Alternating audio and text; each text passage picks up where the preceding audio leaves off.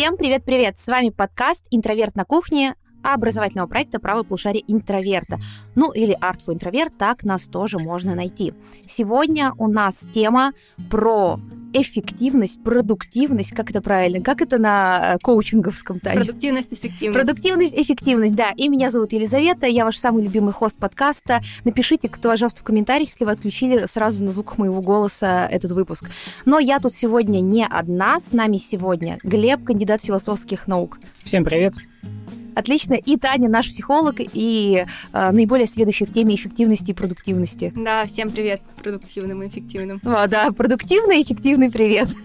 Итак, наш э, подкаст, я напоминаю, имеет концепт. Это вообще-то не просто мы собрались, поболтали, это концептуальное высказывание, потому что мы имитируем то, что сидим с вами на кухне, что мы тут все друзья, и вы, наши дорогие слушатели, тоже. И мы сидим на кухне и обсуждаем, представляете, на вечеринке, на тусовочке какой-то, э, пока нам все танцуют под Меладзе, мы обсуждаем культ продуктивности и эффективности в современном обществе. Такие душнилы собрались на кухне. А, мне кажется, кстати, там еще собираются не душнилы, а еще те, кто хотят доесть пиццу, пока никто не видит, потому что все танцуют пока. Так вот, а, если вы хотите более эффективный и продуктивный а, способ познакомиться с этой темой, а не просто послушать наши веселые, кайфовые истории, о которых мы, конечно же, здесь будем делиться личным опытом и и как это правильно, как-то у Алана было выражение, все время забываю, типа, юмором на любителя, вот, и юмором на любителя, то прямо сейчас эффективно переходите по ссылке в описании подкаста и можете посмотреть бесплатно наш замечательный курс Soft Skills «Как быть эффективным». А, бесплатно в течение 7 дней можно посмотреть. Если вы достаточно эффективны и продуктивны, то вы успеете. А если нет, то можно наше отношение вывести на новый уровень и подписаться на нас за 199 рублей в месяц. Эффективность и продуктивность. Сейчас все они и говорят. В моем детстве просто говорили «А, «Лиза, не ленись». Еще было «нет слова не могу, есть слово не хочу». Это были коучинги моего детства.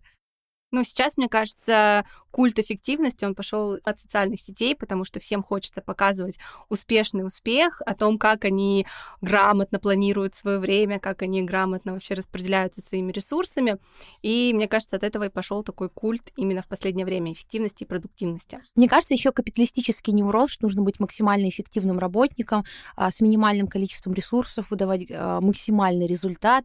И весь этот, а, все это, весь этот трендеж про переход в информативное общество и так далее, а, как будто превращает нас Джонни Мнемоника. Я не знаю, помните ли вы такой фильм, или я одна его смотрела? Мы помним. Отлично, Глеб, Глеб, я знала, ал ты здесь, как говорится. А, Джонни Мнемоник — это, по сути, история а, такой киберпанк про человека-флешку. У меня есть ощущение, что современный, современный культ продуктивности и эффективности — это такой способ превратить нас в людей флешек, чтобы мы как в черном зеркале ходили, только у меня будет, ну, знаете, вместо головы у вас будет вот этот USB-порт. Мне кажется, на самом деле, что сейчас вот э, эффективность, она рассматривается чуть-чуть под другим углом, и модно быть эффективным именно как раз потому, что ты вот все спланировал в своей жизни, ты такой весь э, осознанный, и ты можешь оставить себе время на себя. То есть как бы в эффективном планировании сейчас очень большой акцент делается на то, что это ради тебя, ради твоего комфорта и ради того, чтобы тебе не приходилось засыпаться задачами там в последний вечер пятницы, а заранее все спланировать и все сделать, чтобы позаботиться о себе на выходных. Мне кажется, это тоже капиталистическая ложь, потому что навязанный культ заботы о себе сводит вас с ума. Меня, в общем, в прошлом году Мои дорогие коллеги стали активно в разных социальных сетях постить разные посты про то, как они в выходные, пока я лежу э, просто мешком картошки на, на, на диване, э, на, просто в таком состоянии, типа, господи, я уже так устала, что уснуть не могу. Они такие, Лиза, это ты чувствуешь себя подавленной, потому что ты не живешь активной жизнью. Вот, нужно обязательно, обязательно вот эта активная жизнь, и тогда ты будешь продуктивнее вообще в принципе. И я, типа, целый месяц, каждые выходные ходила в какие-то веревочные парки, на какие-то мастер-классы, начала заниматься регулярно спортом через неделю, потому что устала еще сильнее, чем было до этого.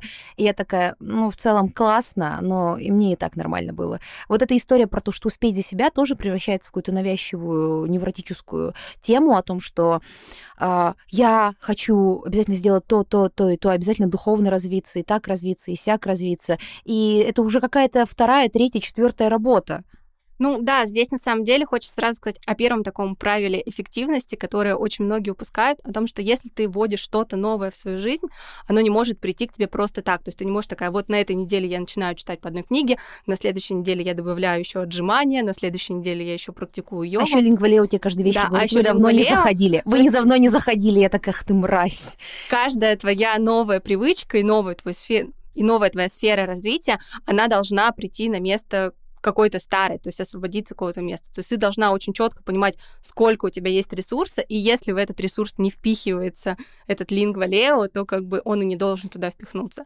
Мне кажется, это первое правило, которым все почему-то постоянно его пропускают. Стоп, сразу вопрос тогда. А как понять, какую привычку нужно выкинуть, а какую нужно оставить? Они же все хорошие, все мои, все с тобой, вот мои, мой 31 год, да, я, я их помню, я их зарастил вместе с собой, какие привычки нужно выкинуть, а какие вот как это определить вообще? Ну, смотри, здесь ты классно сказал, что это мои привычки, но очень часто вот в погоне за успешным успехом сегодня все хватаются не за свои привычки, а за то, что популярно. Вот, допустим, сейчас популярно учить английский всем повально, и если ты не учишь английский два раза в неделю, то ты, в принципе, вообще отсталый человек.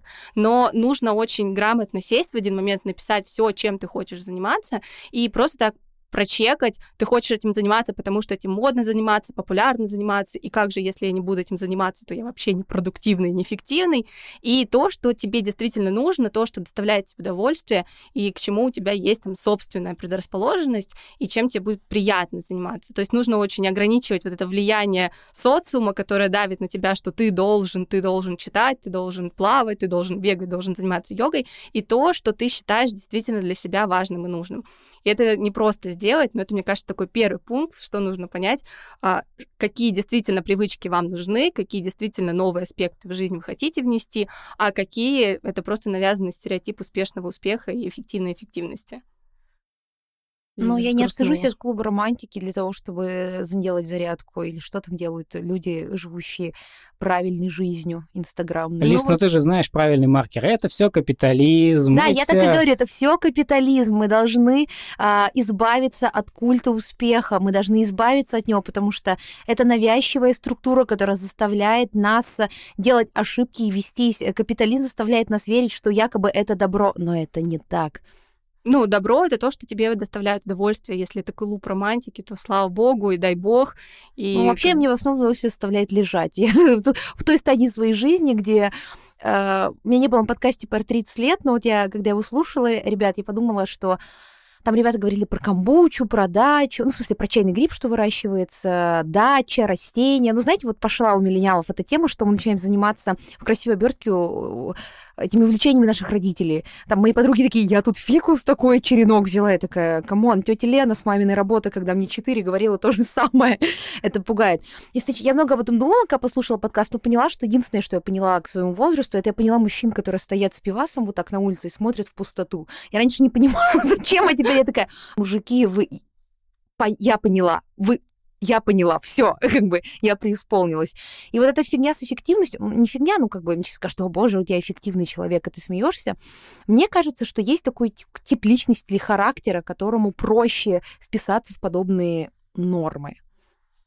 Ну, это люди, которые вот именно подвержены влиянию очень сильно. Но мне хочется немножечко увести. Вы, вы видели Глеба? Он сейчас упер руки в боки, как Да, так. я сейчас приведу Глеба, приведу Глеба. А, мне хочется увести немножечко наш разговор в сторону того, когда эффективность может тебе действительно помочь, и что за вот этой эффективностью а, часто скрываются реально крутые техники планирования, которые помогают тебе вот снять нагрузку со своего мозга, да, там, со своей постоянной ментальной такой напряженности, что, что ты что-то не успеваешь, что-то забываешь, боишься чего-то забыть, и увести это в сторону таких техник, потому что есть люди, которые планируют свою жизнь с целью того, чтобы внести в нее новые какие-то привычки, новые вот эти вот манеры, вести дневники осознанности, вести практики йоги, читать... Стояние на гвоздях. Да. Съездить в ретрит. Да, да, да, да, да, читать э, каждый день, плавать два раза в неделю, учить английский. А люди, которые применяют техники эффективности для того, чтобы вообще упорядочить свою собственную жизнь и просто сделать ее чуть легче. И мне кажется, что это про Глеба. Глеб, расскажи, как планирование и вот что для тебя планирование и эффективность. Здесь я хочу отметить, что Глеб был послан нам с другой планеты инопланетянами, чтобы стыдить нас за неэффективность и лень. Э, в целом у меня складываются такие ощущения за то, что мы не умеем свою жизнь планировать. Потому что у Глеба есть план на все, у него есть план на отсутствие плана. И ты такой, вау. Чем больше я с Глебом работаем, тем больше я удивляюсь. На самом деле, если говорить честно, то плана на жизнь, например, у меня нет. Я свободно впускаю какую-то э, движуху в свою жизнь, и мне это нравится на самом деле.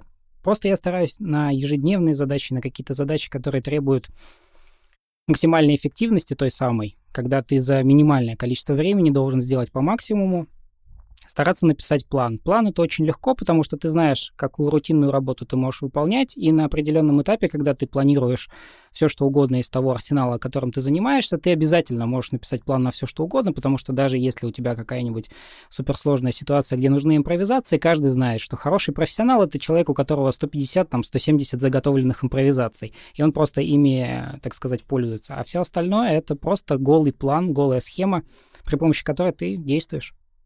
Вот, кстати, хочу подхватить мысль Глеба, его первую мысль про то, что у него нету плана на жизнь, ну, то есть такого долгосрочного плана. И это, кстати, идет в противовес всем вот этим планированию по смарт, о том, что вы должны поставить себе огромную цель, что к какому-то конкретному времени достичь конкретную цель, и как вы измерите, что вы ее достигли. А, все знают Toyota. Ну, я думаю, скажите, что вы знаете Toyota. Управляй мечтой. Toyota «Управляй мечтой», у нее были очень крутые управленцы, и часто бизнес-коучи ссылаются именно на управленческий подход Toyota, потому что они не ставят себе никаких долгосрочных планирований. У них нет такой вот конкретной конечной цели по смарт, что к такому-то году с такое-то количество машин с такими-то двигателями.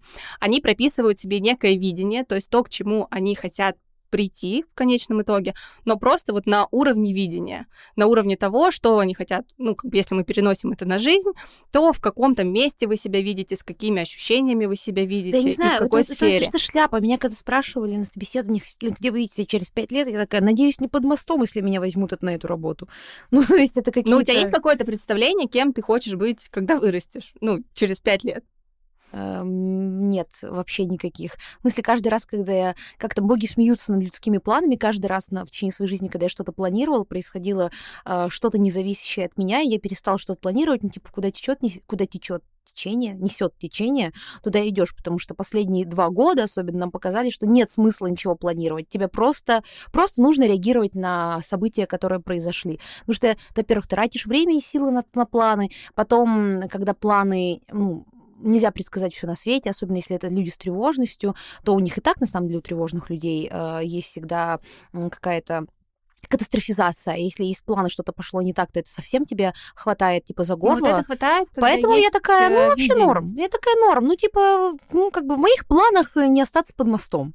Ну смотри, так это, грубо говоря, твое видение. Людей хватает, когда рушится их цель, когда у них есть конечный результат, к которому они должны прийти, когда у тебя нет конечного результата, но есть какое-то представление о том, что ты вообще в целом хочешь в своем будущем, да, что ты не хочешь под мост, в твоем случае.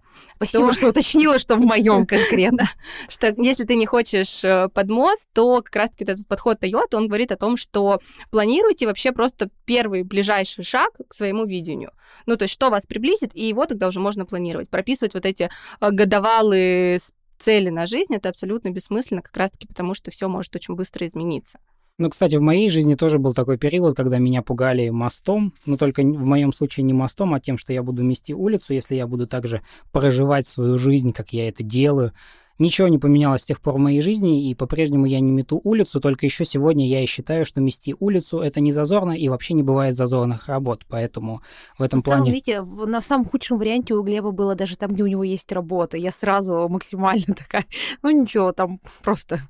Я, кстати, недавно читала историю про парня, которого пугали тем, что он станет дворником, и он просто на зломами в 10 классе встал, сказал, окей, я пошел устраиваться дворником, устроился дворником, и сейчас как бы работает до сих пор там что-то три года он уже работает дворником, учится в универе, говорит, это очень крутая работа, потому что в 6 утра никого нету, а я такой тусуюсь на улице, убираюсь. История о том, что нет плохих работ. Мне кажется, что надо еще разделять, очень важно разделять э, вот эти термины. Мы как-то их сразу вместе в один компот запихнули. Эффективность и продуктивность. Все-таки продуктивность это когда ты произвел какое-то количество вот продукта, условно говоря, когда мы приравниваем человека к заводику к маленькому. А эффективность, когда ты малыми средствами решил такие же цели. То есть нужно всегда помнить, что можно быть суперпродуктивным, можно сделать очень много, но какой ценой? Ценой всего, да? Некоторые люди реально... Просто выгореть э, в ноль. Просто некоторые люди реально, вот э, я встречал таких людей в коллективном каком-то вот э, задании, например, в университете, они делают огромное количество работы, они просто не живут своей жизнью, у них нет своих собственных интересов, нет никаких друзей. Э, сложный вопрос, нужны они или не нужны, тут каждый сам для себя выбирает, пожалуйста. Но так или иначе у них нет никакой жизни, кроме вот этой работы, и вот это очень грустно, когда они делают такое же количество работы за там количество времени, которое другой бы, ну, легко сделал там за два часа. Они делают это неделю.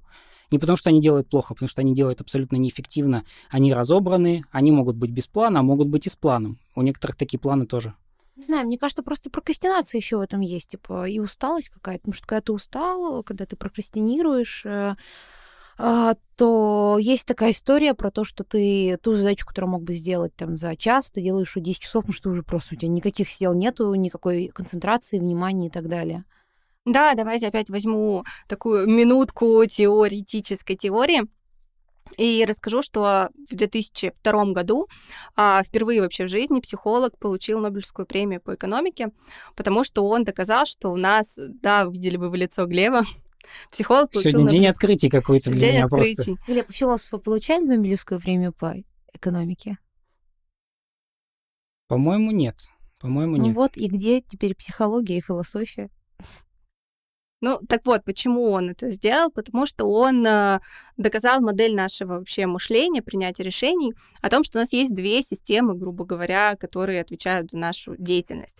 Одна из которых действует на автомате, она абсолютно иррациональна, она вот за то, что как бы выполнить какое-то простое действие и пойти побыстрее отдохнуть, и она как раз-таки такая очень легкая, но невнимательная.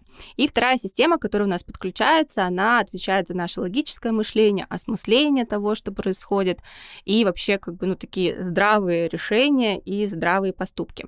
Но та система, которая отвечает у нас за здравые поступки, она очень энергозатратная. И если мы постоянно пытаемся думать, если мы постоянно пытаемся анализировать, то нам очень тяжело, ну, продержаться долгое время, мы очень быстро срываемся вот в эту легкую систему, которая как бы просто желает полистать ТикТок. Вот, и Несмотря на то, что есть вот эта легкая система, она не настолько негативна, как сейчас могло показаться, она все-таки очень работоспособна. И поэтому часто говорят, что чтобы разгрузить себя вот эту нагрузку, просто усталость, стоит напрячься, да, включить вот свою сложную систему, выгрузить из своей памяти все, что тебе нужно сделать, потому что наши планы, наши вот эти вот задачки, которые висят у нас в голове, они тоже расходуют наш вот этот потенциал на уставаемость, и ты просто выгружаешь все, что у тебя есть, э, чекаешь, что из этого нужно делать сейчас, что из этого просто записать на листочке, что вечером купить молока, и весь рабочий день не отвлекаться на то, что ты вечером должен купить молока. И расписываешь все действия, которые тебе нужно сделать простыми шагами, просто передавая все вот эти простые понятные шаги своей легкой системе. Вот, а, по-моему, в книге, в джедайские техники есть книга, а, там эту систему называют обезьянкой, чтобы эта обезьянка уже просто сидела и по легкому списку, понимая, что шаг за шагом ей нужно делать, это делала, не подключая вот эту сложный мыслительный процесс. Ну, и... техника слона, кстати, тоже сюда же подходит, когда ты большого слона распи... распиливаешь на несколько э, Red флаг для любого маркетинга, э, теория слона для решения задач сейчас ну, типа, считается, что если у вас какой-то менеджер рассказал про слона, значит, все, типа, это red flag, типа, как менеджера. Ну, вот если еще добавить, что это Дэвид Канеман, я вспомнила, назвали психолога, который получил за это Нобелевскую премию, вот, то как бы это станет еще больше red флагом. Так что здесь, на самом деле, мне кажется, такое первый, первое правило продуктивности — это выгрузить из своей головы все, что тебе нужно сделать, потому что когда ты пытаешься держать это в голове и думать, что я буду делать после, а не забуду ли я сделать это, а вот тут есть еще эта задачка, то это сильно тебя давит, и ты устаешь намного быстрее. То есть первое, что нужно сделать, это выгрузить все просто списком и проанализировать этот список. То есть что из этого можно отложить и разрешить себе об этом не думать до какого-то времени, что из этого можно там сделать за три минуты и закрыть этот вопрос, чтобы он на тебя больше не давил, а что из этого можно делегировать, да, если мы можем так сделать. И как бы все остальные задачи уже поделить на простые задачи, просто планомерно идти выполнять эти задачи. Так что если говорить про эффективность именно с той точки зрения, которую сказал Глеб, то в идеальном мире мы должны приходить к этому, и это будет помогать нам не уставать. Предлагаю по чайку. Мне кажется, еще очень большой вопрос умение э, бросить. Вот проблема продуктивности во многом связана с тем, что людей заставляют не бросать. Помните, в «Друзьях» было, что, как они, как это называлось, э, они хотели бросить ходить в спортзал, хотя они туда не ходили, и это очень сложно. Вот в реальной жизни это действительно так же сложно, потому что если вокруг тебя твой пузырь, твое окружение давит на тебя, что ты не можешь это бросить, потому что все занимаются, условно говоря, и ты как же... Ну тебе... что, все с крыши прыгнут, и ты прыгнешь? Пора бросать свою э, успешную Спасибо, работу, ура. свою, свою ипотеку и план на будущее. Становитесь, едьте на Гуа и становитесь шаманами. Типа не надо поддаваться влиянию окружения. Это шутка была, шутка. Таня смотрит мне, типа, что? Это шутка была. У нас своя атмосфера, так сказать. Да, да, я- Люди, которые живут рядом с, с этим торговым центром, постоянно это говорят и считают, что это очень смешно.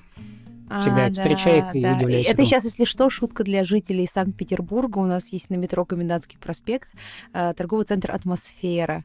Вот, и О. есть, такое, есть такая топонимическая, э, топонимический баян. Поэтому мне кажется, что бросать, вот это очень хороший такой момент, э, потому что это, во-первых, смелость, это взросление твое собственное. Я приведу пример из жизни. Мне хотелось долгое время э, завести, хотелось блог. В соцсетях я завел. Мне хотелось набить 500 подписчиков, это было сделано. И после этого мне стало скучновато. Вторая цель была уже тысяча. Я такой, окей, ладно, сделаем полторы тысячи. После полутора тысяч мне хотелось бросить. Очень долго мне хотелось бросить, но я тянул еще месяца два и в итоге бросил. Потому что не было ни вдохновения. Человек, который с планом, но без вдохновения не может ничего делать. Да, бывает. Вот, поэтому мне очень хотелось бросить. И я, наконец, бросил и со спокойной душой живу. Где-то он там в дальнем углу. Захочу вернусь, не захочу не вернусь. Своей собственной жизнью владею сам. Кайф. Просто кайф. Кайф. Глеб просто инопланетянин. Я тебе серьезно говорю. Не знаю, я просто подумала о том, что у меня нет проблем с чем-то бросать. Я хотела бы бросить э, э, необходимость платить ЖКХ. Ну, как бы тут... Я никак- тоже думаю, у меня никогда не было такого, что мне сложно что-то бросить. Я такая, «Пфа, легко пока. Но я человек очень-очень неэффективный, э, и производительность у меня... Да еще нет, на самом деле я достаточно нормально работаю, я нормально училась, ну так, в, целом. Просто я не умею последовательно, планомерно постепенно работать. Типа, я работаю очень хаотично, у меня нет вообще, у меня, у меня внимание, как у маленького ребенка, знаете, когда ребенок такой, о, оса, листва, типа, все, он типа вот так вот как. И памяти, как у золотой рыбки на какие-то вещи, э, на какие-то фактологические штуки, но при этом я могу там пересказать какие-то совершенно ненужные никому вещи, какие-то ненужные, типа, абсолютно, какую-то совершенно э, вторичную информацию, э, но при этом какие-то конкретные вещи даются мне тяжело. Я была тем ребенком, я вообще не знаю, как, как мне жалко моих родителей, как мне жалко моих учителей, потому что я была из тех детей, которые никогда не могли нормально заполнить пропись, которые неправильно подписывали свою тетрадь не своим именем. Вы не представляете, была история, я, по-моему, уже рассказывала на подкасте а, раз-два, что на ЕГЭ я написала, не перенервничала, написала не свое имя в бланке, и потом часть ЕГЭ, когда я попросила другой бланк, меня проверяли на то, почему я это сделала, и что пришла по чужому паспорту, звали мою учительницу, которая подтверждала мою личность. Лиза, как? И сказали просто, ну, это у Лизы, она у нас такая, она у нас местная, местная блаженная. Вот. И мне очень тяжело а, сконцентрированно работать. Я, на самом деле, выщигрываю только за счет того, что я работаю в, в тех ситуациях, как другие люди работать не могут. А, то есть это шум, это постоянное, а, когда отвлекают, это постоянное переключение с задачи, вот буквально. Ну, Потому что, в принципе, я не умею работать над одной задачей. Я всегда параллельно читаю две книги. а, Когда я смотрю кино, я пара- ну, только в кинотеатре я могу смотреть только фильм. Если я дома, я смотрю, я параллельно что-то другое смотрю. Я параллельно читаю по две-три книги, смотрю по два-три сериала, а, параллельно переписываюсь с двумя-тремя людьми, потому что когда мне надо сделать одну конкретную задачу, я впадаю в ступор. Поэтому у меня были большие проблемы с большими академическими работами, потому что когда у тебя не 15 там, ну, работ на сессию, и ты переключаешься между ними постоянно, а, а одна ты такой... а, а, а, а, а, Слон по частям, да? Да, да, то есть у меня сразу, у меня три слона, понимаете, из каждой тарелки надо поесть. А, поэтому э, у меня вот э, наоборот, когда идет поступательная какая-то рутина, я начинаю в ней теряться, как-то не то, что я человек творческий, да нет, нифига не творческий человек, ну то есть я работаю в офисе, come on. Но вот у меня есть проблема с вниманием и концентрацией, все эти техники эффективности, они меня с ума на самом деле сводят, эти задачки по столбикам переставлять, эти тикеты. Но ничего, ничего, привыкаешь, типа, главное просто Э, привыкнуть. Э, все равно, типа, я, мне кажется, все эти электронные системы, типа Jira, Bittrex, вот все вот эти штуки, Скал, э, нет, не Скал, не Скал, как называется, Slack, Slack, в которых люди работают, где есть тикеты и задачи, я их, типа, чисто формально веду для, для других людей, чтобы они видели, что я работаю. А так у меня все в своей системе оформлено. Есть тех людей, ну, вот я человек, который занимается кино, у меня даже нет ни одной рецензии, ни одной оценки на кинопоиске. У меня были безумные одногруппники, которые вели экселевские таблицы совсем просмотренные, с оценками, там, совсем прочитанным. Э, я не знаю, типа, я, мне кажется, это как какая-то а, тоталитарная система а, знаний, и как бы мне она всегда была чужда. Там, когда нужно было вести дневник, что вы прочли за лето, я вся приходила с тремя книгами, хотя, конечно, я читала там, в 10 раз больше, потому что, ну, вы что, прикалываетесь? То есть я прочитала книгу, еще записать что-то про нее должна, а, потому что, ладно, хорошо, это учебное задание, но когда вы в свое свободное время сидите, отмечаете шоу на мой шоу, на кинопоиске, что-то еще, я такая, это как будто бы вы ради прикола пошли, заполнили налоговую декларацию, и такие, кайф, боже мой. Для меня это норма, то есть, ну, я же двигаюсь, что-то делаю, вполне себе справляюсь с этим хаосом, и я знаю, что таких людей много. А есть люди, которые не живут по системе, что я встала в 6 утра, выпила кипяточка юридического, потерлась этой жесткой щеткой, сходила на йогу, погуляла с собакой, приготовила а, завтрак с авокадо а, и так далее. Ну, типа, кофе выпила, спасибо, а, успела. Ну, нужно хвалить себя за то, что ты делаешь. Типа, надо хвалить за то, что ты вообще. Ну, а как ты отдыхаешь? Я, ну, я сплю. Ну, вот помимо сна, сном ты отдыхаешь физически, а как вот ты эмоционально отдыхаешь? Я не знаю, в смысле эмоционально отдыхаю. Ну вот что, когда что, ты не решаешь какую-то проблему. Есть вообще время, когда ты не решаешь какую-то ну, проблему? я книжки читаю, кино смотрю. Я не знаю, вот это вот, вот эта тоталитарная ваша система отдыха, вы понимаете, что я не люблю путешествовать, я отвратительный человек. Я не люблю путешествовать, не люблю заниматься физическими нагрузками. И в целом более-менее, что мне нравится, это просто ходить и гулять. Но даже для этого нужно собрать какого-то ресурса. У меня низкое давление, низкий гемоглобин, типа, и недостаток витамина D. А, всю мою жизнь, типа, я страдаю от того, что мне постоянно хочется спать. То есть, ну, а, вот сколько я себя помню, я всегда хотела спать. И врачи такие, ну, как бы родишь, пройдет. Спойлер, в моей семье ни у кого-то не прошло тяжело после родов. И, э, не знаю, мне нравится сидеть дома, смотреть кино, аниме, читать книжки. Э, ну, а я, кажется, рассказывала, что вот я на прошлых выходных сидела и составляла генеалогическое древо всех волшебников магической да, Британии в Гарри Поттере. Да, ну, Не, есть... просто ты столько рассказала, я такая думаю, Лиза, окей, она спит, а что-то кроме работы, проектов она делает Не, ну, нет? ну, понятное дело, что есть у меня, надеюсь, надеюсь, у меня есть жизнь. У меня, честно, есть друзья вне работы, никто этому не верит, но у меня честная из жизни работы. Э, как там? Это у меня, у меня было, как-то у меня был парень, он из другой школы, да? Типа я лето познакомилась с парнем, но он из другой школы, в лагере. вы не знаете, в лагере, вы не знаете, он из другого города. У меня есть друзья, просто их не видели. Но не знаю, просто наоборот, когда есть какая-то структура, к которой можно вернуться, то есть там университет или э, работа, ну да, типа с планом работать не получается, и слава богу, мне не надо больше жить от сессии до сессии, это всегда меня с ума сводило. Вот, честно, все эти экзамены, они меня пугают как раз своей запланированностью.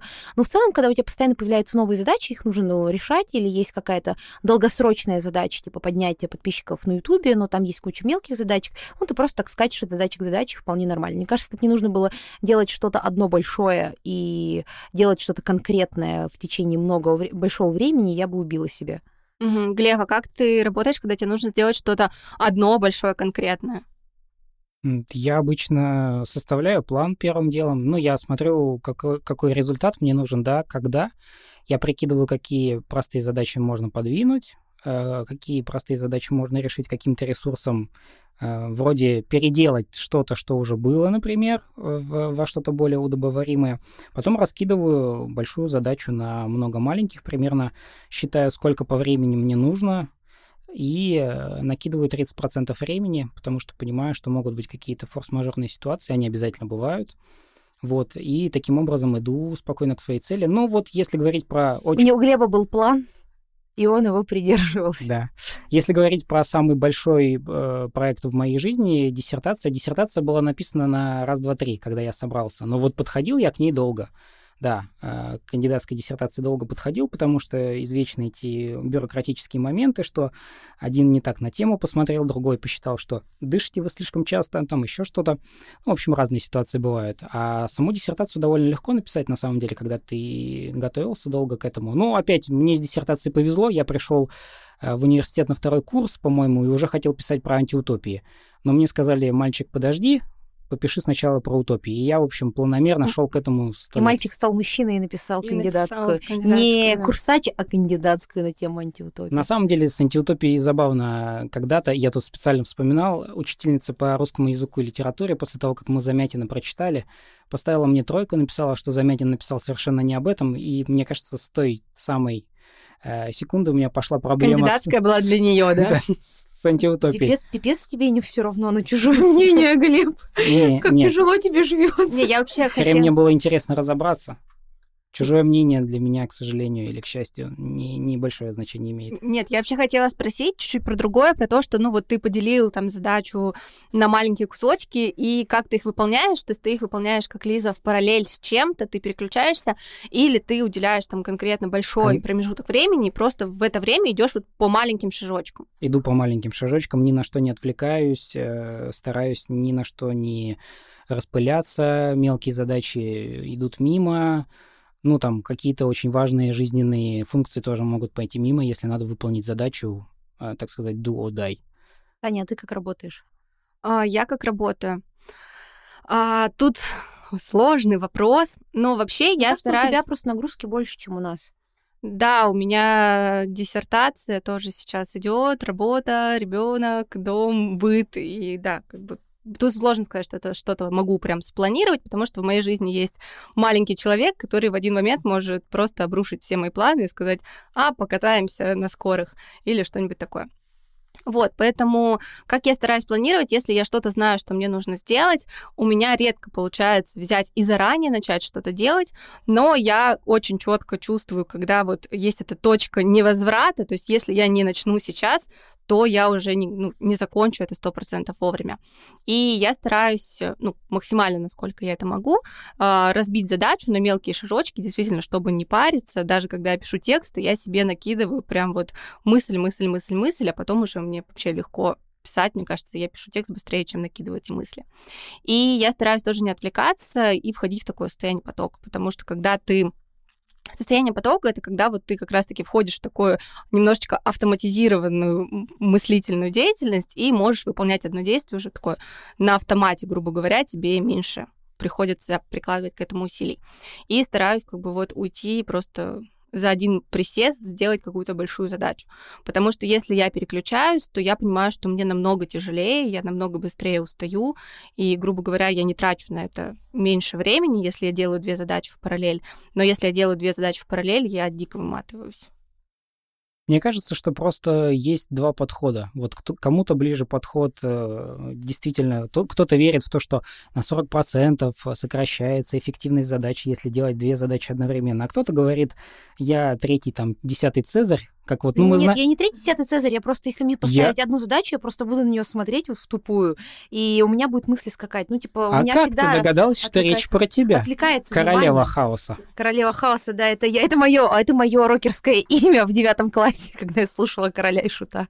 Вообще есть такой лайфхак, про то, что главное начать, потому что я тоже очень люблю максимально откладывать э, задачу. И я, кстати, из тех людей, которые себе говорят, вот сейчас будет 38 минут, я пойду там, вот сейчас будет 42 минуты, я пойду. Я как бы очень, мне очень тяжело начать что-то делать, и я могу это оттягивать просто сотню миллионов лет. Не знаю почему, вот я очень тяжело начинаю новые дела.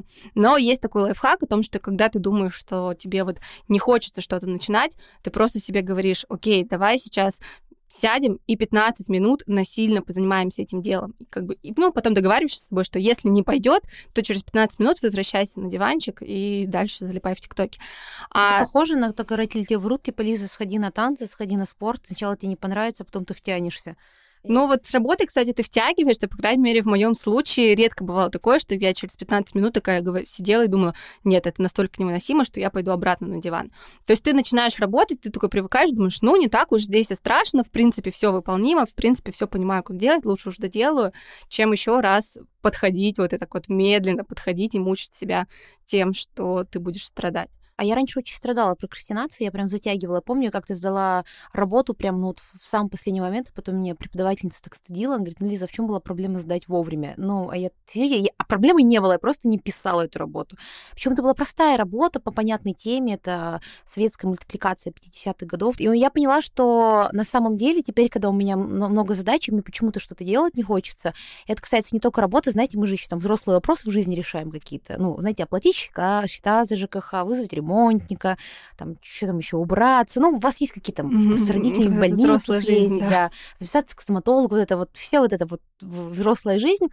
Я поняла, что если я что-то откладываю, то надо подумать, почему я не хочу делать, потому что под этим обычно э, кроется какая-то история, связанная с личным отношением к конкретной ситуации, а не потому что, ну вот, у меня времени на самом деле нет. Если бы я хотела, я бы выкроила время. Но, значит, есть что-то, и надо, значит, решить эту проблему, решить этот э, загогулину, почему ты, типа, стопишь, э, там, не знаю, обмен нового паспорта или так далее, или покупку билетов э, в другой город, значит, может, не хочешь туда ехать на самом деле. А просто тебя друзья, типа, такие, ей, погнали, а ты подался влиянию, вот как раз прыгнул с крыши. Вот. И если ты не можешь... И есть хороший способ для таких людей, как я, которые очень сильно разваливаются на кучу кусков, что если вы не можете взяться за какую-то задачу, ну, просто присмотрите, может, какая-то есть менее менее важная задача, но вы сейчас ее сделаете, таким образом освободите себе время в будущее, когда у вас будет дедлайн важной задачи, у вас будет эти 20 минут для того, чтобы успеть, потому что иногда не хватает совсем чуть-чуть до дедлайна. Ну, мне, кстати, часто бывает сложно что-то начать делать. Вот ты сейчас сказала про паспорт. Я просрочила замену паспорта тоже на полгода, потом его потеряли, но это другая история. Но я себя поймала очень четко на мысли о том, что я не хочу приступать к этой задаче, потому что она вот на меня давит, что я думаю, вот я сейчас в это все впишусь, надо будет переживать, надо будет что-то думать, надо будет придумывать, как куда идти, разбираться.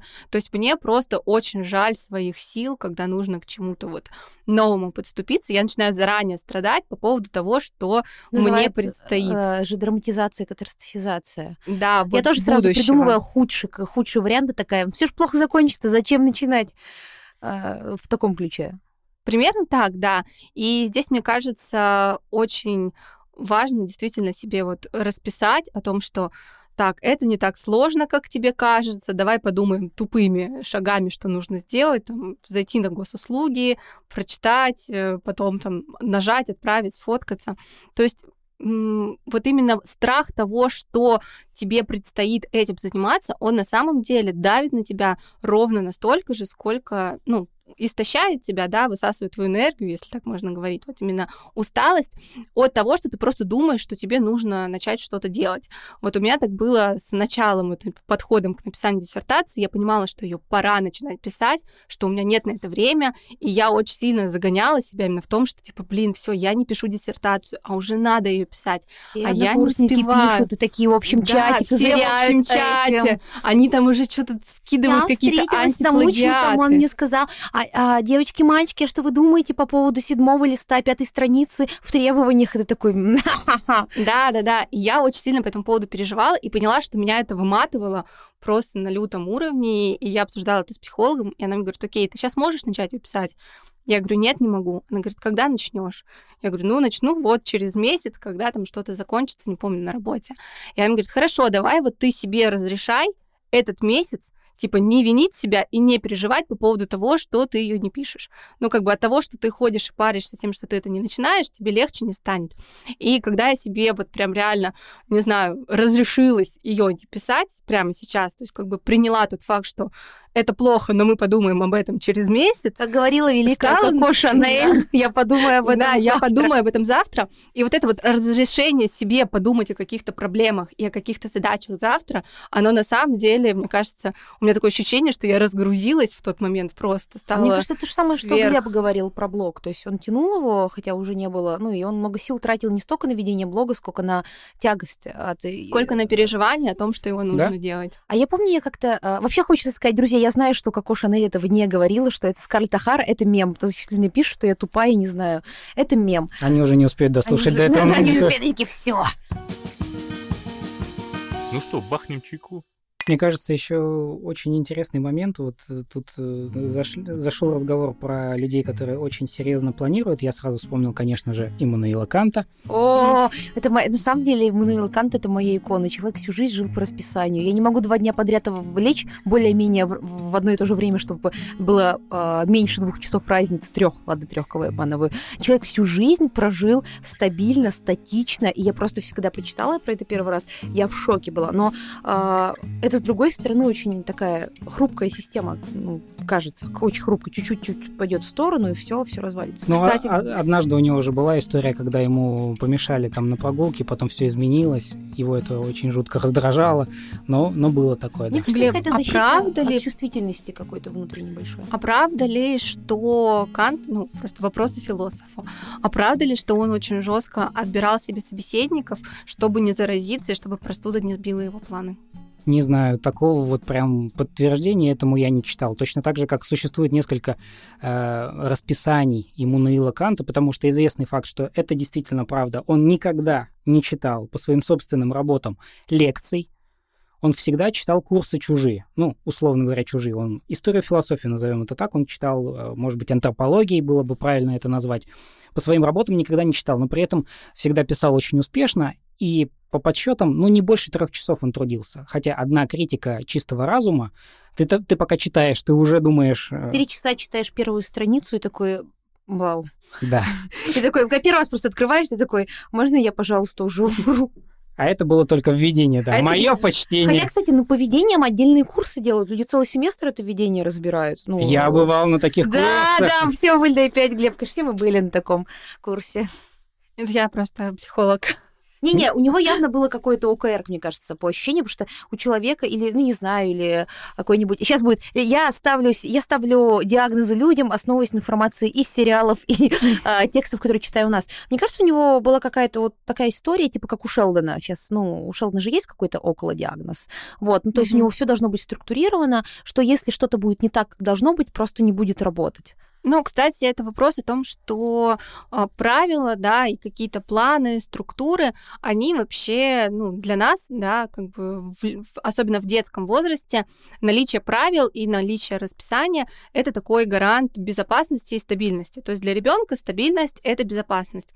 Ну, когда мы становимся старше, мы уже учимся там более гибко приспосабливаться, но чем, э, ну, если мы говорим о каких-то расстройствах, то тут действительно может быть нарушение такой базовой безопасности, когда ты не можешь чувствовать себя спокойно, когда у тебя нет четкого графика, четкого плана, и тебе приходится импровизировать. То есть Глеб, что ты чувствуешь по этому поводу? Поделись с нами. Как чувствуешь себя безопасно без плана? Я нормально себя чувствую без плана. Точно так же, когда... Глеб себя обнял так руками, на самом деле, сейчас. Ну, просто мне надо как-то сидеть. Вот это извечный. Э, на самом деле, даже когда мой план рушится, все в порядке. У него есть запасные. Три. Три. Есть план, что делать, когда не будет плана. Ну, кстати говоря, вот э, психологи МЧС, да, экстренная психология, первый шаг с тем, что, ну, как они работают на месте травмы, они обсуждают с человеком, то есть им нужно вернуть человека там, в состояние сознания, они обсуждают с человеком, что произошло и что он будет делать дальше в сложившейся ситуации. То есть им нужно выдернуть человека от эмоциональной сферы того переживания и катастрофизации, они, наоборот, вытягивают на то, что вот случилось такое-то, ты там потерял жилье или там что-то, не дай бог, кто-то умер, давай подумаем, как ты будешь действовать дальше, как ты будешь строить свою жизнь, потому что наличие какого-то плана — это как раз-таки про базовую безопасность нашей психики. Мне кажется, что это во многом связано с тем, что, ну, понятно, что спорят люди, спорят философы, психологи и прочие, но человек все-таки, я буду настаивать на том, что он целеполагающее существо. Это единственное целеполагающее существо. Он живет не по инстинктам, соответственно, у него есть как свободное время, так и какая-то сфера, где он может приложить свои орудия труда, мыслительные орудия, если у кого завалялись. Вот, не у всех бывает такое. Вот. И таким образом... Немного снобства на этом подкасте.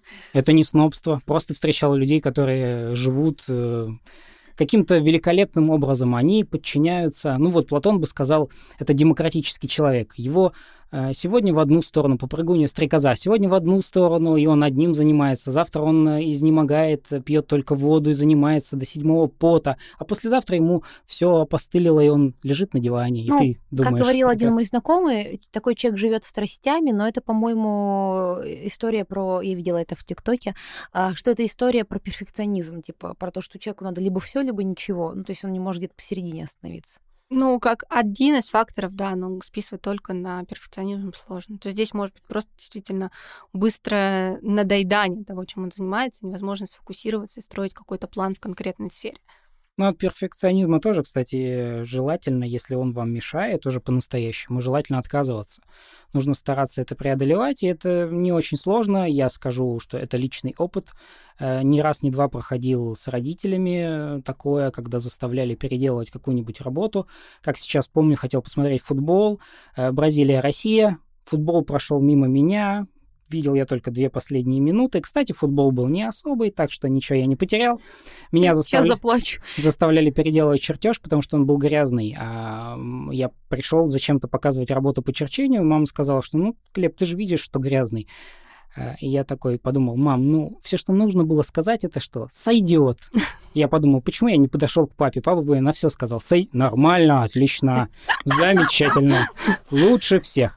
Вот, пошел переделывать, но не она меня заставила, я сам себя заставил. То есть ты мог вообще забить? Конечно. Ты не забил? Нет. Но тогда мы не говорим про перфекционизм. То есть перфекционизм, когда ты прям не можешь, когда что-то вот выбивается от идеального. Ну, так я тогда и не мог. Тогда пришел, пошел и переделал. А через некоторое... Ну, ты же, нет, смотри, ну, как бы ты пошел переделал, потому что тебя это задело или потому что мама сказала, иди переделай? Потому что я знал, что это не идеально. В принципе. А ну, зачем что ты это... маму спрашивал, чтобы подкрепить? Да-да-да. Мне просто поставила учительница по черчению 4 под честное слово, что я никогда не буду связана с чертежами, потому что она сказала, ну, в целом это два. Я принесла ей там пять чертежей, которые мне мама э, нарисовала из жалости, потому что я портила себе аттестат в девятом классе. И, и мама моя, короче, была очень зла, но она как бы со мной с детства с моим провела. Она знала, что провести ровную линию — это непосильная для меня задача. И я принесла ей вот эти чистые чертежи. Было очевидно, что это не мои чертежи. Учительница посмотрела мне такая, Лиза, мы поставим 4, но если ты поклянешься, я никогда в жизни так не натягивала оценку. Это такая ложь гигантская в твоем аттестате. Я такая, я никогда не буду ничего чертить, обещаю вам. Потому что сколько бы ни старалась, там по 5-6, у меня была вся тетрадка по черчению в дырках от стиральной стиральной резинки. И поскольку мне никогда не давалось сделать что-то идеальное, сколько бы я силы не прикладывала, я вот, типа, выросла такая, а, и так сойдет. Ну, в смысле, это не в духе, что я не приложила усилия, а в смысле, я знаю, что сколько бы усилий не приложила, дальше, дальше лучше не будет. А, как бы нужно попасть а, в ГОС, типа, вот минимальный проходной порог, и отлично. Вы а знали, тебя это не терзает? Вы знали, кстати, что существуют олимпиады общегородские по черчению? Да, я знаю. А я бывал даже. Ты бывал? Я да? была на Олимпиаде по труду. Ничего себе! У нас есть победитель! Не-не, я была только, ну, там, классика, история, общество, знания, литература, что такие штуки. Ну, вот я еще взяла себе труд. Ничего себе. А есть вообще российское, чтобы поступить потом куда-то? Слушайте, я не знаю насчет поступить, но, по-моему... Министерство труда. А, мы из Санкт-Петербурга вышли на региональный этап. Мы вязали костюмчики, отдавали их детям в детский дом. О, это очень мило, на да, самом деле. было милашно очень мило. Не, мне, мне не, ну, то есть меня иногда волнует, у меня бывает такая история, что есть какие-то вещи, которые мне необходимо сделать хорошо, и, ну, они не очень часто происходят. Ну, не в смысле, что я все делаю плохо. Бывают вещи, над которыми я прям там сижу и чахну, чтобы оно все было ровненько, ровненько. Но это как очень редкая история. Э, это типа в духе мой, мой, мой ящик с палетками для макияжа, мне надо, чтобы они встали так, как мне надо. Это а, полка с нужными мне книжками, чтобы они встали, как мне надо. И ну, какие-то вот такие вещи, типа фигурки могу расставить анимешные на полке. Вот, а у меня вот паранойя, что их это сдвинет, они должны стоять определенным образом. Я, кстати, в итоге убрала, потому что а, мои прекрасные, ну, мне токсичные друзья а, постоянно их переставляли, я знала, что они сдвинуты, и мне это раздражало. Но это, наверное, просто из серии не про перфекционизм, а про наличие своего пространства безопасного, которое никто не трогает. И в итоге я их просто все убрала, и, ну, в общем-то, а, живу и, спокойно. И маленький Наруто где-то там, на дне да. коробочки. Да, они там лежат все упакованные по пакетам отдельно. Кто видел этот замечательный курс? Вот у меня маленький Наруто, я видел. Господи, Глеб, ты видел мой курс? Это так странно. Кстати, а знаете, какой курс еще можно посмотреть? Какой? Глеб, как думаешь? Нет идей. Soft skills «Как быть продуктивным». А, Это как раз курс, в котором расскажут а, основные приемы, основные лайфхаки. Это не значит, что сразу после этого вы превратитесь в бритый водный камп из отчаянных домохозяек или что-то подобное. Сейчас пытаюсь вспомнить какого-то персонажа, Шелдона, наверное, из «Теории Большого Взрыва», который живет, знаете, не страстями, а живет уже обратными страстями от положения стула по отношению к свету, а, падающему из окна. Нет, он поможет вам справиться, независимо от того, какие у вас проблемы, как Глеба у меня или у Тани, и взять те инструменты, которые вам лично помогут. Не обязательно потом вставать в 5 утра и пить кипяток, но в целом а, там будет просто предоставлено, вам расскажут вообще, что это такое, более подробно, без наших историй про черчение и, и Наруто. Вот. Вам расскажут какие-то основные а, правила, расскажут какие-то основные лайфхаки. Если вот у вас в жизни есть потребность, то, чтобы как-то упорядочить свою жизнь, упорядочить какую-то сферу своей жизни, какие-то дела, может, у вас вам хочется как-то учебу упорядочить, меньше нее тратить время, на работу, знаете, на домашние дела. На самом деле это ко всему подходит. И за 7 дней можно посмотреть этот курс, 7 дней бесплатно, потом можно эффективно на нас подписаться за 199 рублей. Пожалуйста, подписывайтесь на нас а, на сайте, активируйте в приложении. Предлагаю по чайку. Да, на самом деле очень часто помогает просто разобраться с тем, как мы мыслим, да, как вообще, какие алгоритмы заложены в нашей психике, в нашей деятельности, и тогда уже становится легче просто понимать, от чего мы устаем, от чего мы выматываемся, и как можно помочь себе начать что-то делать с меньшими потерями и затратами для себя самого. Я веду курс по логике и, и много раз его проводил. Я честно признаюсь, людей больше всего это поражает, как мы мыслим, поскольку логика изучает, собственно, формы нашего мышления, формальная логика занимается формами. Люди плачут на курсе, когда ты им рассказываешь, как они мыслят. Их раздражает это жутко. Они считают, что это не так, я их обманываю. И Ну, вот смысле, сейчас там они... же А, Б и... А мне там- просто интересно, там что же- ты а рассказываешь. там же все по формуле, что там плакать-то? Ну, когда ты про дедуктивные или индуктивные, например, способы доказательства рассказываешь, и они вдруг замечают, что что-то является всего лишь правдоподобным, правдоподобие это не значит истина. И они вдруг понимают, что все вокруг может обманывать тебя. И единорогов действительно может не существовать ее О, господи, это люди просто в комментариях, которые хотят верить в астрологию. Простите все, кто верит в астрологию на полном серьезе. А, Когда просто это... Вот, ну, в смысле, меня всегда убивала эта история, потому что, мне кажется, а, прекрасной иллюстрацией вообще всех вот этих, а, ну, выкладки, выкладки логики является то, почему люди верят в астрологию. Они говорят, ну, это научный подход, ну, как раз вот как раз правдоподобие. Я всякое это вижу, я такая, господи. А, Есть вроде во всех высших учебных заведениях курс по философии, но нужен быть не курс по философии, никому она не упала введите людям курс по логике. Это будет более полезно. Все равно никто ничего не слушает, и все потом сдают реферат. А так по логике они хотя бы зацепятся и подумают. Так еще какие рефераты сдает? Я, я читал уже. Ну, я писала друзьям рефераты, поэтому у меня, я- у меня было... у меня То было- есть мы с тобой знакомы уже Да, очень да. давно. У меня три реферата есть, которые я переписывала в течение многих лет для разных друзей, которые а, один... Нет, и один писала с нуля какую-то работу по тесту Тьюринга для... Ох, сейчас, а хотя уже никто не узнает, а, для кандидата на матфаке с ПБГУ.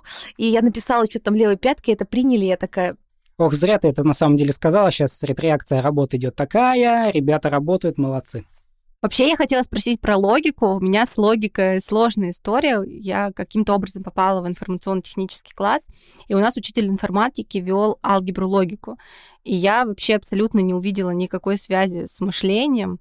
Я просто видела какой-то набор формул, и мне было максимально тяжело переложить их на какие-то вообще действительно мыслительные операции. учитель плохой был. Ну, наверное, потому что сдавала я очень долго ходила, я причем реально вот это был тот момент, когда я не забила, так и думаю, ну я должна это понять, я просто ходила к нему, мне кажется, каждый день после уроков пыталась разобраться, но для меня это были просто формулы, которыми я не могла понять, и он мне просто сказал, ну реши сапера на 50 на 50, и я тебе поставлю зачет.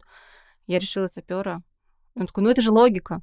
И я говорю, ну я не вижу ничего, что вы Ну, здесь надо просто сказать честно, что у меня такая же была точно проблема, когда я готовил этот курс, потому что существуют таблицы истинности, когда ты врубился, замечательно, ты можешь построить таблицу истинности или, например, э, отношение по логическому квадрату, ты понимаешь, что из частно-утвердительного или частно-отрицательного не следует обязательно истина в, каком, в каком-то случае, и ты понимаешь, какое суждение под этим лежит, но только ты понимаешь, и когда ты приводишь пример, тогда человеку проще, он сразу понимает, что если я говорю, что вот эта стена не зеленая, не синяя, не красная, для тебя это не означает, что она обязательно белая, а стена белая.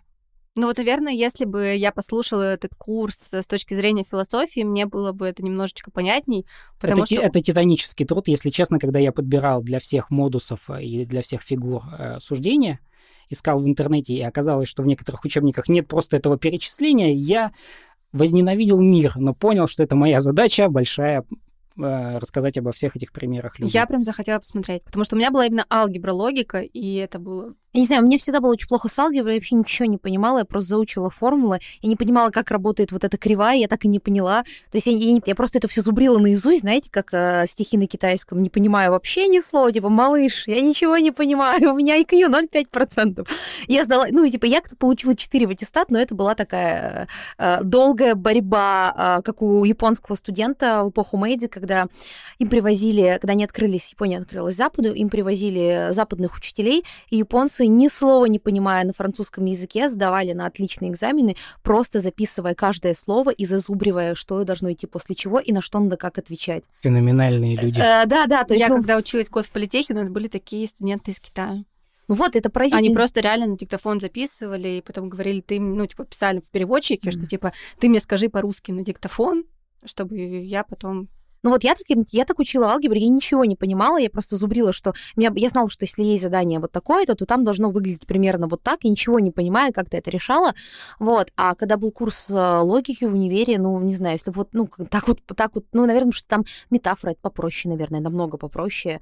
А, логика далась мне, ну, так легко, типа, что там не решать-то ее. Ну, кстати, вот это же абсолютно непродуктивно, просто выучить. Да, просто это ты совершенно бесполезно. своих сил. Так вот, и это то, тот тейк, которым иду, мне кажется, нравится идея, почему у нас получается или не получается быть эффективными, и встраиваются в какую-то систему, очень во многом связано как раз-таки со школой, университетом. Ну, это, получается, первые институции, в которых мы показываем какие-то результаты. И если вот вы попали в систему удачно, ну, у вас там хорошая школа, и, ну, ваше мышление, ваш характер подходит под вот эту систему, вы потом, а, вам, с одной стороны, повезло, вы показываете эффективные результаты, и потом можете куда-то двинуться. Но сколько же людей я видела, которые отлично учились, и при этом были просто невероятно как пробка тупыми, и это всегда для меня было загадкой, каким образом можно а, вроде бы все хорошо сдать, знать ответы на все вопросы, но не иметь никакого аналитического, зачатка аналитического мышления, и не связывать А и Б просто никак. Я такая, как?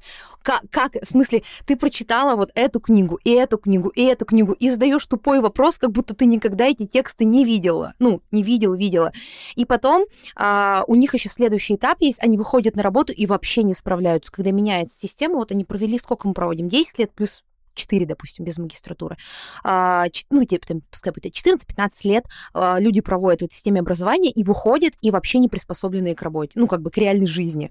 И наоборот, типа, школа сначала типа, тебе очень сильно ездит, а, а ну, когда ты выходишь на работу, оказывается, ну, университет по тебе ездит, как только может. Ты выходишь на работу, оказывается, это все было не нужно. Если, оказывается, самые приспособленные люди, самые эффективные люди, это троечники, потому что они всегда крутились-вертелись, чтобы успеть списать там мы здесь, и договориться со всеми. И на работе они лучше всего устроились. И я, опять же, сейчас не говорю про там врачей, ракетостроителей, а в целом а, про а, там, где нужно чистые знания применять, а в целом про работу и, и умение применять свои знания. Есть очень умные люди, которые вообще не могут их применить. Есть люди, которые, как мы знаем, выучили три слова, но так удачно их поставили mm. между в очередности. И, а, и все такие, о боже мой, как классно! И, а потом ты такой сидишь, думаешь, в смысле, там же три, три слово переставленное. Как, как, как это так? Ну вот здесь мы на самом деле можем прийти к тому, что говорим о конвергентном и дивергентном мышлении, о том, что... Есть такие книжки и фильмы антиутопические, да? Глеб, ты знаешь. Дивергент, э, инсургент. О том, что в школе нас учат как только конвергентному мышлению, про то, что э, есть правильный ответ, он единственный правильный, и ты должен найти путь к его решению. И такие люди очень редко добиваются успеха, потому что они не способны просто генерировать какие-то новые идеи, нестандартные способы. Ну, не знаю, мне кажется, я знаю я некоторые институции, некоторые из них называются ГУ, а, где вообще нормально они устраиваются в жизни. Правильный ответ, главное, на разных уровнях отвечать. Ну, я все-таки топлю за то, что мы должны не учить находить правильный ответ, а должны учить э, процессу, учить процессу, как этот ответ искать. Потому что неважно вообще напишут тебе в этой тетрадке правильный ответ или неправильный ответ, важно, что человек сам попробует найти разными способами этот ответ, и не просто откроет там ГДЗ и напишет эту циферку. Опас... есть... Опасные вы люди. Так люди и смысл жизни для себя откроют. Так люди из ну, да. смогут выбраться когда-нибудь. И потом тоже, опять-таки, относясь к школьной системе, я думаю, что многие уже подзабыли про это. Я просто периодически оказываюсь связана с школьной системой. Но вы вообще вспомните 10-11 класс, потому что нет более продуктивных людей, чем школьники. Я тут, э, ну, я работала в школе пару лет назад, и у нас был день наоборот, у нас для учителей сделали как бы отдельные уроки, там, там развлекательных контентов, да, но это были 6 уроков по 45 минут, где каждый урок было что-то новое, и это было люто сложно каждые 45 минут переключать свое внимание, удерживать его на, на какой-то теме, потом у тебя там 20 минут перерыв, и ты уходишь вообще в новую сферу. И Если снова... 20 минут в школе перерывы были по 5 минут. Но сейчас по 25 минут перерыва. Серьезно? Целая жизнь проходила за эти 5 минут. Можно вообще уроки не делать тогда и между уроками их делать. Не знаю, ну, как бы я, конечно, работала в очень хорошей школе, но там минимальная перемена 15, максимальная Я была самая большая минут 10 минут, за это время нужно было успеть добежать до столовой после третьего урока. Ну, на самом деле, школьники просто мега продуктивны, ну, не продуктивны, они мега выносливы. Много, они еще жизни не помощные. И вот переключение внимания в таком объеме, оно, конечно, ничем хорошим не закончится. И действительно, люди будут просто искать способ списать, искать способ сказать то, что хотят услышать, лишь бы мне поставили оценку и отпустили меня чуть-чуть после позалипать там в ТикТоке. Я помню, я своей физичке нарисовала енота и попросила поставить хотя бы три. И она мне реально три поставила. До сих пор считаю, что это одно из лучших моих лучших историй про то, как я получила хорошую оценку. А я как-то однажды пришел в университете, я уже рассказывал эту историю, пришел в университете э, на сдачу экзамена, у меня был автомат, и преподаватель заставил меня отвечать на все вопросы. Но я все равно а, ответил на все вопросы, естественно, потому что я был готов но вообще это поразительно. Университетская система от школьной на самом деле тоже не очень далеко уходит. Не-не, ну там, знаешь, хотя бы тебя не заставляют сдавать тетрадку с прописью каждый да, день. Каждый и они день. все в одной сфере более-менее хотя да. бы вращаются. А тут, тебя представляешь, после физры физика, после физики литература, после литературы история, и ты такой просто переключаешься. Это моя жизнь прямо сейчас. Не, ну университет хотя бы просто посвободнее, знаешь, тебе, ну, тебе так сильно... Университет университету рознь, мы знаем, что есть а, форма в Горном, есть профсоюзы, ну, университет профсоюзов с строгими правилами. Но в целом в университете всем на тебя плевать, им главное, чтобы ты в конце сдал сессию и все. Ну, то есть, а в целом ты вертись как хочешь. А в школе людям как будто не важен твой конечный результат, а важно как бы, чтобы ты сидела и ножкой не, вот так вот не делал по полу. И это, по-моему, важнее, чем твоя оценка. И поэтому какая-то эффективность, она пропадает, потому что ты понимаешь, пока учишь в школе, что сколько бы сил ты не приложил, а, результата не будет. А потом переучиваться, перестраиваться на другое уже очень сложно. Ну, тут как бы очень индивидуально. Я, у меня есть э, знакомое образовательное учреждение, которое мне хочется защищать и говорить о том, что Мы же говорим не про какие-то а, топовые школы, мы говорим про среднестатистическую школу. Может, чуть школы ну, поменялись? в среднем, да. Как Может, бы... школы поменялись? Мы сейчас в России, типа, школы из этого мема «Пролетающий город». Я-то говорю про то время, когда я училась, а я поменяла семь школ в разных городах. Ну, как бы в среднем срез я увидела. То есть, ну, Ну, везде... по среднему срезу, к сожалению. Да. Средняя температура да. по больнице — это вот там, где а, тебе нужно а, тетрадку, обложку господи, тетрадку в обложку обязательно, и сидеть, типа, с э, собранными волосами, и вот э, сдать, типа, ровненько по линеечке все. Ну, и это как бы и требуется. Да, это просто отучает детей мыслить. А потом вырастают недумающие взрослые, которые, э, которые верят в астрологию. Это что-то к астрологии сегодня. Ну, я не знаю, типа... Наверное, день такой. Да, наверное, день луна. Такой. Луна в Козероге, наверное. Козероги конфликтный знак. Ну что, друзья, а, мне кажется, мы прям обсосали со всех тем, со всех сторон тему эффективности, дошли аж до азов, до школы. А, Таня, что ты посоветуешь? Давайте каждый скажет советы, как быть эффективным. Таня, наверное, как более экспертная, Глеб как успешный в этом просто человек. Ну а я, в принципе, знаете, вот есть такие советы а, для тех, кто хочет не потерять последнее. Давайте я начну. Во-первых, я хочу посоветовать не брать на себя лишнего, то есть очень четко понимать, сколько вы способны выдержать и для чего вы вообще выдерживаете. Это, это ваше желание или не ваше желание. Но, во-вторых, я вам советую а, посмотреть еще один наш курс про когнитивную психологию, чтобы понять, как мы мыслим, и понять, как действительно немножечко облегчить э, образ своего мышления, выполняя рутинные задачи. Вот, я вам советую вести списки, разгружать свою голову, не переусердствовать с планированием и жить счастливо. Глеб. Я посоветую, главное, э, с, с образом жизни со своим дружить. Не переусердствуйте с допингами. Вот мой жизненный совет, э, мой опыт... Что под... вообще за... Что за допинг? Здесь да? драматичная страница. Заиграла музыка из транспойтинга. Э, мой опыт подсказывает мне, что большое количество очень талантливых э, ребят, моих друзей, не э, разделили мои, мои какие-то успехи, в том числе из-за различных допингов, поэтому... Тут давайте скажем, что Глеб был профессиональным спортсменом. Это типа не шутка и не секрет, я надеюсь. А, нет, это не секрет. Да, дело не в этом. Из обычных школ моих люди к сожалению, тоже не дожили до этого момента, поэтому я считаю, что главное это оставаться собой, не забывать о том, что если вы не хотите быть продуктивным, не стоит этого делать, если вы не видите в этом смысла, если вы не хотите следовать за модой, будьте собой, оставайтесь собой, потому что это все внешнее. А, вам с собой жить, вам с собой умирать, это особая и отдельная сфера нашей жизни. И было бы неплохо, если бы к концу жизни, когда вы придете, вы были бы хоть чуточку довольны тем, как вы ее прожили, чтобы были бы хотя бы те самые впечатления, когда вы были в мгновение счастливы. Если вы будете, я тоже буду счастлив. Удачи вам, друзья. Захотелось, да, прям. Я, а, я прям почувствовала себя в церкви, и сейчас Глеб скажет «Аллилуйя!» а, Я почувствовала себя на кухне ночью, О, когда там кухне, играет Меладзе, и вот О. уже такой уровень разговоров. Да, так, да, такой уровень разговора. Я не знаю, что сказать после Глеба. Блин, говорить перед Глебом, это когда перед тобой а, на математике решил пример, решила пример девочка-отличница, и ты такая и думаешь, блин, если бы, если бы я первая решала пример, мне бы хотя бы 4 поставили.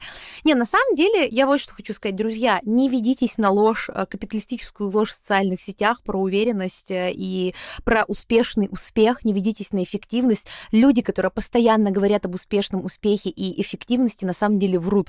Люди, которые действительно живут по плану, у которых действительно э, много успевают, у них нет времени хвастаться, как они много успевают. Ну, то есть, на самом деле, я искренне верю в то положение, что если люди очень много что-то манифестируют в социальных сетях и чем-то очень много в социальных сетях навязчиво хвастаются, а, значит, у них с этим проблемы, и не надо им верить. Э, самые, самые, самые стрёмные истории про отношения складываются а, в тех парах, которые каждую неделю выкладывают фотографии семейного фотосета. И самые странные истории ты слышишь от людей в духе афериста из Тиндера. Ну, если вы смотрели эту документалку, то есть э, не ведитесь на это, это все ложь. Хвалите себе за мелочи. Если вы сегодня сегодня сделали 80% задач, это хорошо, похвалите себя за это. А, если у вас есть возможность поспать лишний часок, обязательно поспите. Отдохнувший вы всегда сделаете больше, чем а, не отдохнувший. А, даже говорили еще в универе, поспавший студент знает больше, чем не выспавшийся, мне говорили преподаватели. Если вы чувствуете, что уже все, ну знаете, уже горит, как говорила Таня, точка невозврата пройдена, Просто поспите, вам будет легче справиться с последствиями. Это всегда хороший совет, и э, не, не смотрите на других. Вы говорите, вот там, типа, Вася э, Василиса встала в 5.30 утра, сходила на йогу и зарядку. Подумайте, может быть, вы после этой йоги приползете домой и уже вообще не сделаете даже того минимума, который вы раньше сделали. Подумайте об этом. Э, вот и все. А если вы хотите подойти с умом ко всей этой истории с эффективностью, то посмотрите наш курс. Напоминаю, ссылка в описании подкаста. 7 дней бесплатно, а потом подписку можно оформить всего за 199 рублей. У нас день рождения, а, ни на что не намекаю, никак не манипулирую, но можете оформить подписку и продолжить нашу а, счастливую жизнь в этом проекте, где мы радуем вас а, нашими курсами и бесплатным контентом. Подпишите, подпишитесь у нас всего 199 рублей в месяц, ведь мы не просим донаты, вы за там какие-то пожертвования на бусте, вы за эти деньги получаете доступ к более чем 200 курсам, где как раз Глеб рассказывает про философию, Таня рассказывает про психологию, я рассказываю там как раз про аниме, кино и все такое. А, спасибо большое. Мы есть на всех подкаст-платформах, везде. Просто поищите «Интроверт на кухне». Пишите комментарии, ставьте лайки. Что вы думаете о продуктивности и эффективности? Есть ли у вас какой-то лайфхак и секрет? Ждем ваших мнений. Всем пока-пока. Ребят, спасибо. Всем пока. Пока.